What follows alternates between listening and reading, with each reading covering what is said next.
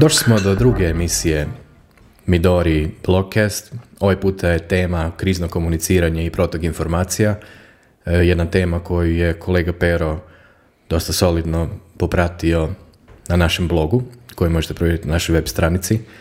I mislili smo malo sad sa Blogcastom proširiti ovu temu sa nekim konkretnim primjerima s obzirom i na situaciju na u kojoj se nalazimo. Mislim da se tema sama po sebi nekako nametnula jer je kriza svuda oko nas, kako na lokalnoj, tako i na globalnoj razini. E, danas je s nama pridruženi član tima i naš komunikolog Nikolina Jović-Belavić. E, što ti misliš o trenutnoj situaciji u svijetu? Da je krizna. Osim toga. E, pa kada govorimo o mm, e, kriznom komuniciranju i protoku informacija o kojem je Petar pisao na blogu, e, evo, mislim da se sad nalazimo u jednom razdoblju koje je koje, nakon kojeg će se pisati neki novi primjeri i neki novi udžbenici. Definitivno. Jer do, do sada toga nije bilo. Znači, e, postoje kao neka kategorija mogućih kriznih situacija i prirodne katastrofe, mm. ali mislim da, da ovakva nije opisana jer je nije niti bilo na ovoj razini. U novijoj povijesti. E, u novijoj povijesti i sada e, očekujemo evo, da će nova literatura za, e, na temu kriznog menadžmenta i komunikacije kako god sadržavati ovaj unikatan primjer. A nemam šta, šta bi mislila. Kriza je, e, novo je svima i različiti ljudi, različite firme se na različite načine nose s time. Gledajući malo situaciju u Hrvatskoj u odnosu na svijet, e, nekako mi izgleda kao da se Hrvatska dosta dobro pripremila za mjere koje su uvedene sad za COVID-19 u odnosu na neke druge države, pogotovo s obzirom da nam je žarište bilo dosta blizo u Italiji s kojom graničimo. Da, e, pa dobro je, mislim da je to e, taj stručni stožer nakon nekih možda ono početnih grešaka. Ja sad mhm. mislim, nisam, nisam stručnjak za taj zdravstveni dio, Znači znam ono što promatram laički, ali čini mi se da nakon što su uskladili ovu nacionalnu razinu sa županijskom, sa, stožerima, lokalnim razinama, kad je nacionalni stožer civilne zaštite preuzeo, znači kako i treba, komunikaciju i, i, i uvođenje e, reda na, na svim razinama, da, da se stvar stvarno brzo i dobro posložila. I stožer je sastavljen od stručnih ljudi, je. kojima e, ljudi vjeruju, koji dobro komunicira i mm. stvar funkcionira stvarno dobro. I dobro je to Hrvatska odradila. To nas zapravo dovodi do prve i do jedne od glavnih točaka kod kriznog komuniciranja je taj protok informacija. Znači, e, mora se i interna i eksterna komunikacija posložiti. Idealno bi bilo kada bi tvrtka imala neki krizni plan, ako govorimo o tvrtkama, ali u većini slučajeva nema ga baš na toj razini. Ali Hrvatska se dobro, dosta dobro snašla sa tim svojim stožerom i protok informacije je bio točan, konzistentan, nije bilo toliko devijacija, nije bilo šumova u kanalima, pa se nije, nije moglo razbiti i, i glasine. Mhm. A glasine su ono što, što šteti kako državama u ovakvoj situaciji, tako i tvrtkama uh, ako ne reagiraju pravilno na neku krizu. Da, to je cijela, cijela jedna priča oko ovih e, fake news situacija koje sad svako može napraviti fake news zato što su mu dostupni društveni mediji i svi mogući kanali komuniciranja i onda krene jedna glasina i onda je to, mislim ima toga i sad, ali na razini države se to dobro kontrolira, nastala jako brzo web stranica koronavirus HR gdje se sve provjerene činjenične informacije stavljaju gore, dijele se na svim razinama državnim, e, tvrtke to dijele, znači koriste svi i to je jedan dobar način za boriti se protiv tih ajmo reći, ono, glasina, fake newsa e, i, i, i ostalih problema i šumova koji nastaju u komunikaciji. Znači tamo čovjek može sve lijepo provjeriti. To je dobro. Naravno, tu kad smo kod fake newsa, što bi rekao da je relativno novija pojava, da se prije nije to toliko radilo na neki ozbiljan način, odnosno radili su to portali kao Anja News koji su zapravo satirični kanali koji nisu, nisu pravi, ali sad se fake news koristi i u puno, puno, rekao bi, ne crne, nego puno zločestije svrhe, da tako kažem. E, ha, da li misliš dobro, da smo mi u smislu da š- to može biti širenje straha, širenje nekih krivih informacija, znači sve što može biti fake news. da, da, netko od to banalnih, namjerno- da, od banalnih stvari, radi. od banalnih Namjerno stvari do, do namjerno širenja panike, šta, šta bi rekao da se u Hrvatskoj i probalo napraviti u startu, jer Je, pa bio je krenuli su jedan primjer, informacije. e, Sjećaš se, ovaj, pa to je bilo prije samo tjedan dana, Da. se, je bilo prije godinu dana, e, Whatsapp poruke koja je, Je, krenula je. kružiti o totalnoj karanteni prije nego što, mislim, nismo u totalnoj karanteni, ali u tom trenutku definitivno nije bilo ni zabrane kretanja između gradova, pa je krenula ona Whatsapp poruka koja se proširila brzinom munje. Ovaj, to je, na primjer, primjeren širenja panike, Da, krive to je primjer, informacije, to je primjer kako se šumovi u komunikaciji rade i, i što treba izbjegavati. E, to nas dovodi do točke koju nazivamo medijska pismenost, koja je dosta važna za krizno komuniciranje. Ne toliko kompanije i tvrtke koje viš- vrše komunikaciju kako i državnog vrha, nego svih nas korisnika koji primamo te informacije. Moraš Znači, znati obraditi da. S obzirom da se sve više koriste fake news u, u sve neke lošije svrhe, mislim da bi, da bi mi svi trebali poraditi možda na medijskoj pismenosti u smislu da prepoznamo što nije prava vijest, prepoznamo što je lažna vijest, da, da e, ne prosljeđujemo dalje, da držimo recimo nekakvo ne kolektivno zdravlje, nego kolektivnu svijest na razini koja treba biti, da se ne širi panika, da se šire samo dobre obavijesti. Znači, Da, da, da. medijska pismenost je također jedan od e, glavnih pointova u kriznom komuniciranju, koju, na, na koju, nažalost, ne može utjecati država, nego svaki Mislim, pojedinac može, za sebe. tako može do neke može razine. utoliko da e, brzo i pravodobno reagiraju Da. na te krive Da. informacije, što je do sad se i činilo, znači ide se odmah sa demantima, ide se odmah sa e, kontrainformacijom, poziva se ljude da ne nasjedaju, zapravo ih se na taj način educira. Isto vrijedi i za tvrtku za koju se proširi Da, krive da. informacije, znači treba pratiti i treba pravodobno informirati. Još kratko da se samo zadržimo na primjerima naših političara. E, mislim da je i samo oduševljenje našim stožerom, to su ministar unutarnjih poslova, ministar e, zdravstva. i doktorica Alemka i još gospodin Darko I e, civilnog stožera. jel? civilnog stožera. E, e, došlo je do te razine da su svi oduševljeni njima, pogotovo William Berošom pona osob, zato što je on e, nekako najpristupačniji od svih njih. To možda i je važno u, u toj nekoj kriznoj situaciji da imaš osobu koja to vodi, da se vidi da je i on osoba, čovjek, da može pogriješiti, da može napraviti nešto krivo, da se mogu s ljudi s njim poistovjetiti. Znači, treba biti taj neki humani element koji osigurava da sve protekne na još nekoj višoj razini. On je, ja bih rekla, prirodno talentiran. Je, Osim, što je, oš- osim što je stručan, što je jako važno i za ostatak tima da su svi, znači da su osobe stručne, znaju, da znaju komunicirati, imaju različite stilove, znači različiti Mm. su, a mm, gospodin Vili Beroš uz to još ima onu dozu simpatičnosti Je. koja je sigurno pomogla da ga ekipa tako dobro prihvati i to je dobro jer svojim nastupom onda mm, ne samo da ono s jedne strane stručno upozorava na ovaj stručni dio, ali i sa svojom simpatičnošću malo ublaži cijelu ovu kaotičnu situaciju Je. pa je ljudima lakše primiti informaciju. Baš je bila situacija gdje je on uh, pričao vic dok su ga snimali. Uh, mislim da je Da, da, da. Nekomu, je, nekomu je poslao neki dinamovac koda mu je poslao Da, on je Hajdukovac. za Hajduk, da. da, da. da vjerojatno je naviknut na takvu krizu jer navija za Hajduk. Da. Ovo je nevjerovatno kaj mi ovi dinamovci rade. Veli on meni, znaš zakaj si tako uspješan? Veli, jer si kao Hajdukovac naučio desetljećima na krizu.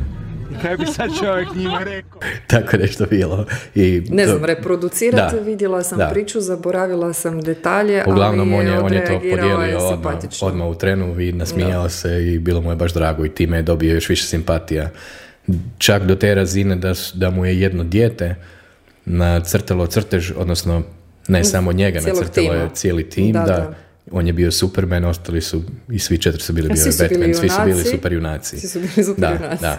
I tu se onda još jedan dodatni moment napravio koji možemo povezati čak i sa našom prijašnjom temom koju smo nije nužno korisnička podrška u tome smislu jer radi se o državnim institucijama i o ministru, ali on je odlično reagirao na tu situaciju da je odmah čim je vidio da je dobio crtež od djeteca, on je nazvao to dijete, porazgovarao, čak su ga i snimili kako je razgovarao, pitao ga je za koga navijaš, da navijaš za Hajduk i zašto ga je nacrtao za Superman zapravo. To je taj ekstra moment koji dokazuje zašto ga ljudi onda da, da. I, i više vole. Je, pa ne znam da li, da li ovaj, e, stvarno evo nemam, nemam pojma da li iza toga e, šta on radi, da li, je to, da, su, da li su to sve njegove ideje ili ima mm. nekakav tim koji mu evo nešto i sugerira, bez obzira na to da li mu, da li netko sugerira neke, neke takve poteze, što je isto legitimno i u redu, mm. da pače, ili ne, on to odrađuje prirodno, onako dobro, dobro to odrađuje i onda to dobro on onak legne. Da se malo vratimo na tvrtke i sa aspekta firmi, e, krizno komuniciranje unutar tvrtci. Možda jedan najbolji primjer e, koji je sad postao i zlatni standard kako se reagira u kriznim situacijama je primjer od Johnson Johnsona od njihovog brenda Tylenol koji je bio to je brand paracetamola, znači tablete protiv bolova, ne znam jesi čula za njih. Zapravo u Americi su sad još uvijek dosta... Je, je, čula sam, ali on, nisam čak znala ni za šta je lijek. Čula sam ime lijeka, ali je. nisam znala za šta. Uh, 1982. godine u Čikagu je 12 ljudi umrlo od trovanja cijanidom. U, u trenu kad se to dogodilo nisu, nisu odmah povezali da je bilo da su bile bočice Tylenola koje su u nekom trenu od tvornice do, do police u trgovini bile otrovane. I trenu kad su skužili, jednostavno ljudi nisu bili povezani, nisu, nije policija imala nikakav trag.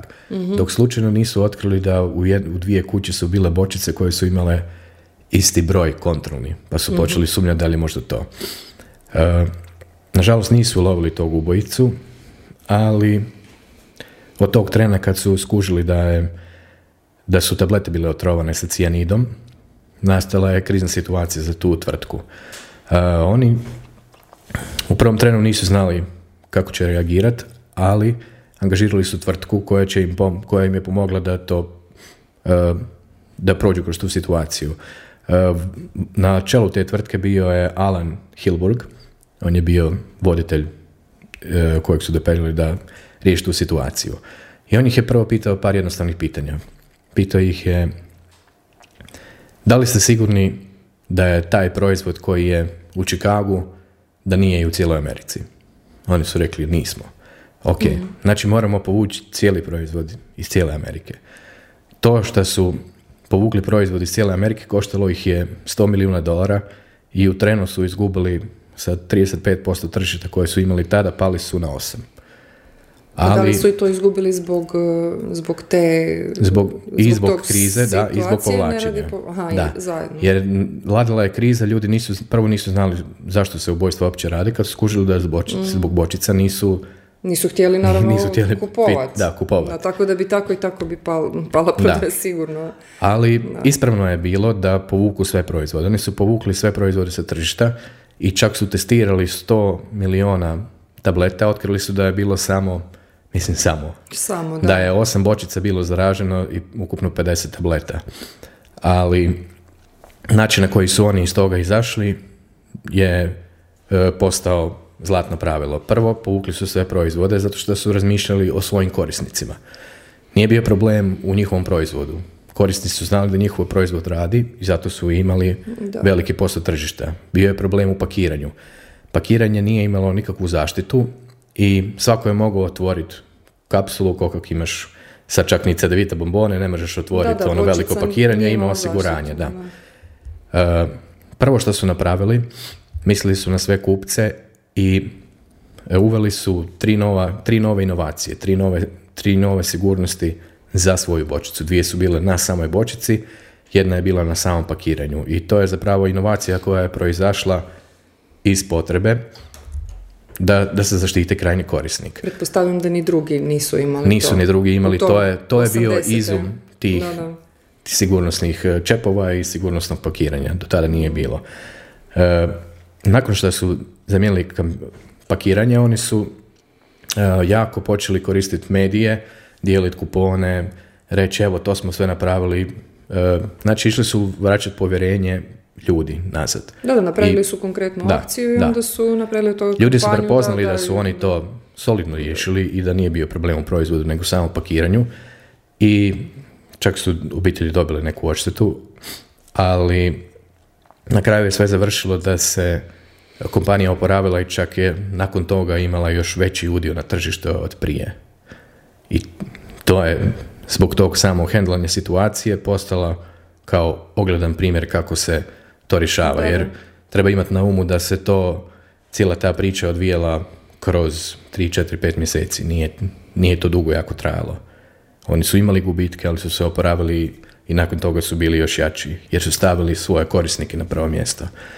Da, i Zanimljiva, Priznali su, prizna, mislim, priznali priznali su, Propust. nije greška bila njihova. Da, da, da. priznali su, ali na neki način ono, rekli su ok, preu- preuzeli su odgovornost. To, Da. preuzeli su odgovornost To je i ono prvo što s tim su reagirali, zaštitili su Svakako. korisnike, preuzeli su I razmišljali su prvo da. o onim e, koji su im, osobama koji su im najglavniji, a to su korisnici, ne e, dioničari ili neki drugi, što bi možda Da, rezultiralo nisu, nekim nisu drugim. stavili njih na prvo Da. mjesto, nego korisnike, što je jedino ispravno. Da. Mislim, je to bilo 82.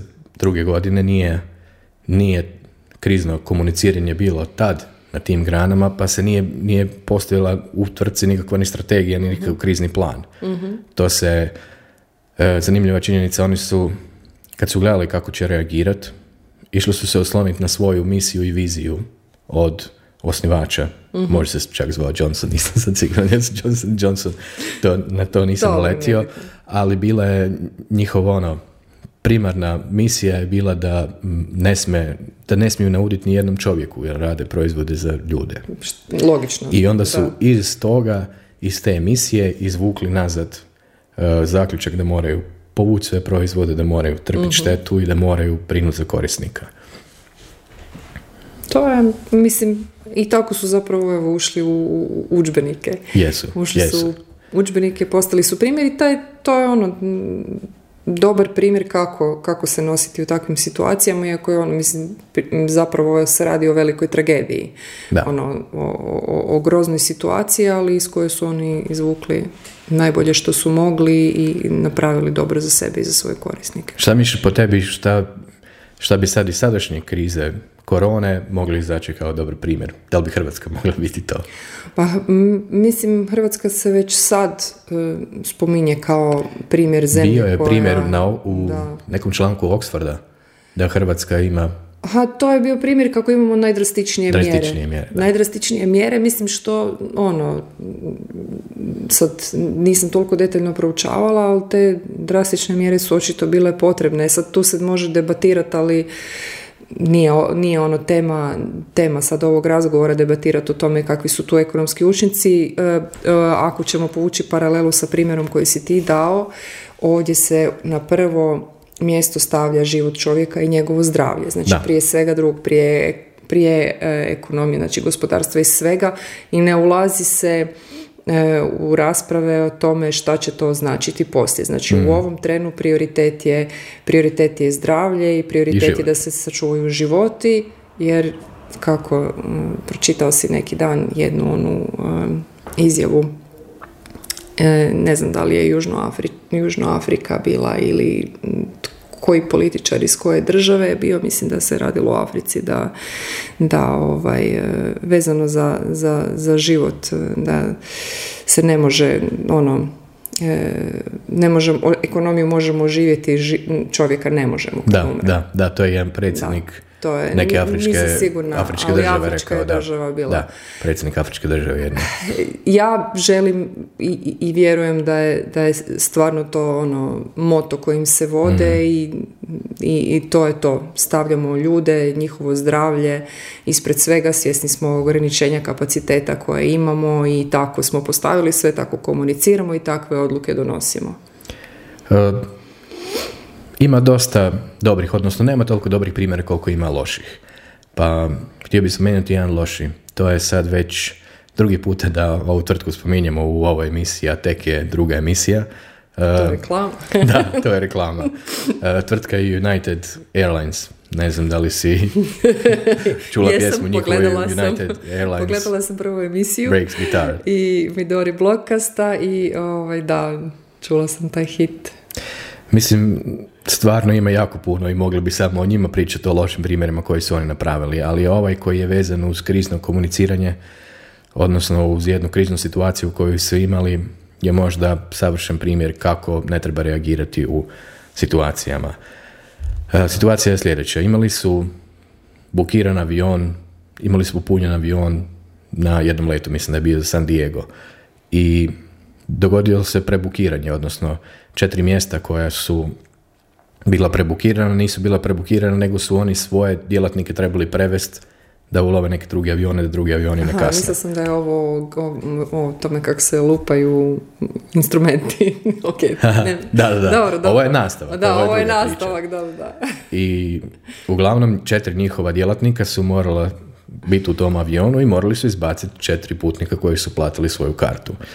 I prvo su nudili vouchere od 800 dolara pitali se da li neko želi izaći s ovog leta, dobit će voucher na 800 dolara, što opet nije, nije neki novac, vjerojatno je negdje u razini karte možda malo više, ali je i voucher koji je samo za njihov airlines koji je tako dobar da se ljudi svi Aha. sedam U, sigurno bili to oduševljeni. znala, mislila sam kao ono možeš putovati s kim Ne, god- ne, ne, ne, ne, ne, ne. Da, ok. E, uglavnom niko nije htio uzeti voucher i onda su odlučili da će kompjuter slučajnim izabirom izabrati četiri sretnika koji moraju iskrcati se za aviona.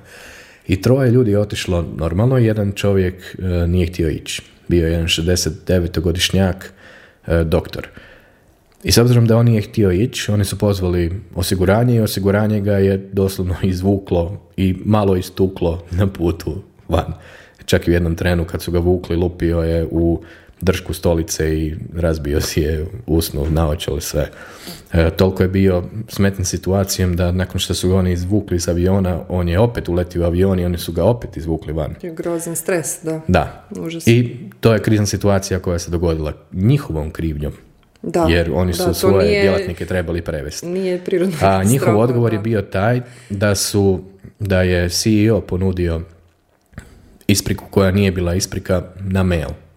On je na mail poslao, e, distancirao se od te situacije i kaže da su morali premjestiti osobu i ponudili su mu kao alternativu i nešto su mu e, sitno, neku sitnu kompenzaciju ponudili.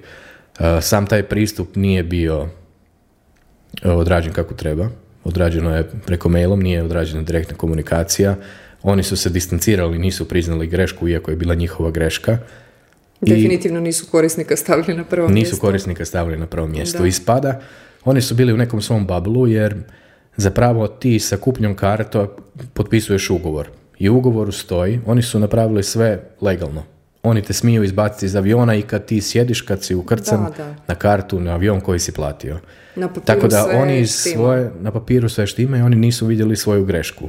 I to je dovelo do situacije koje je. Ali s druge strane, s obzirom kakve imaju reviewove, vjerujem da to nije Cijela, cijeli način njihovog poslovanja je nažalost u tom tonu, tako da oni su negativan primjer i u, i u kriznom komuniciranju i u bilo općenito- kakvom komuniciranju. bilo kakvom komuniciranju i bilo kakvom ono poslovnom modelu koji ideš raščlaniti, ono, to je baš takva tvrtka.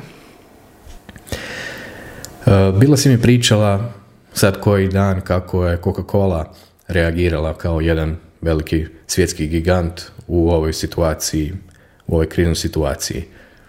Možete nam to Aha, e, da, je, em, pa na LinkedInu sam prekjučer čini mi se.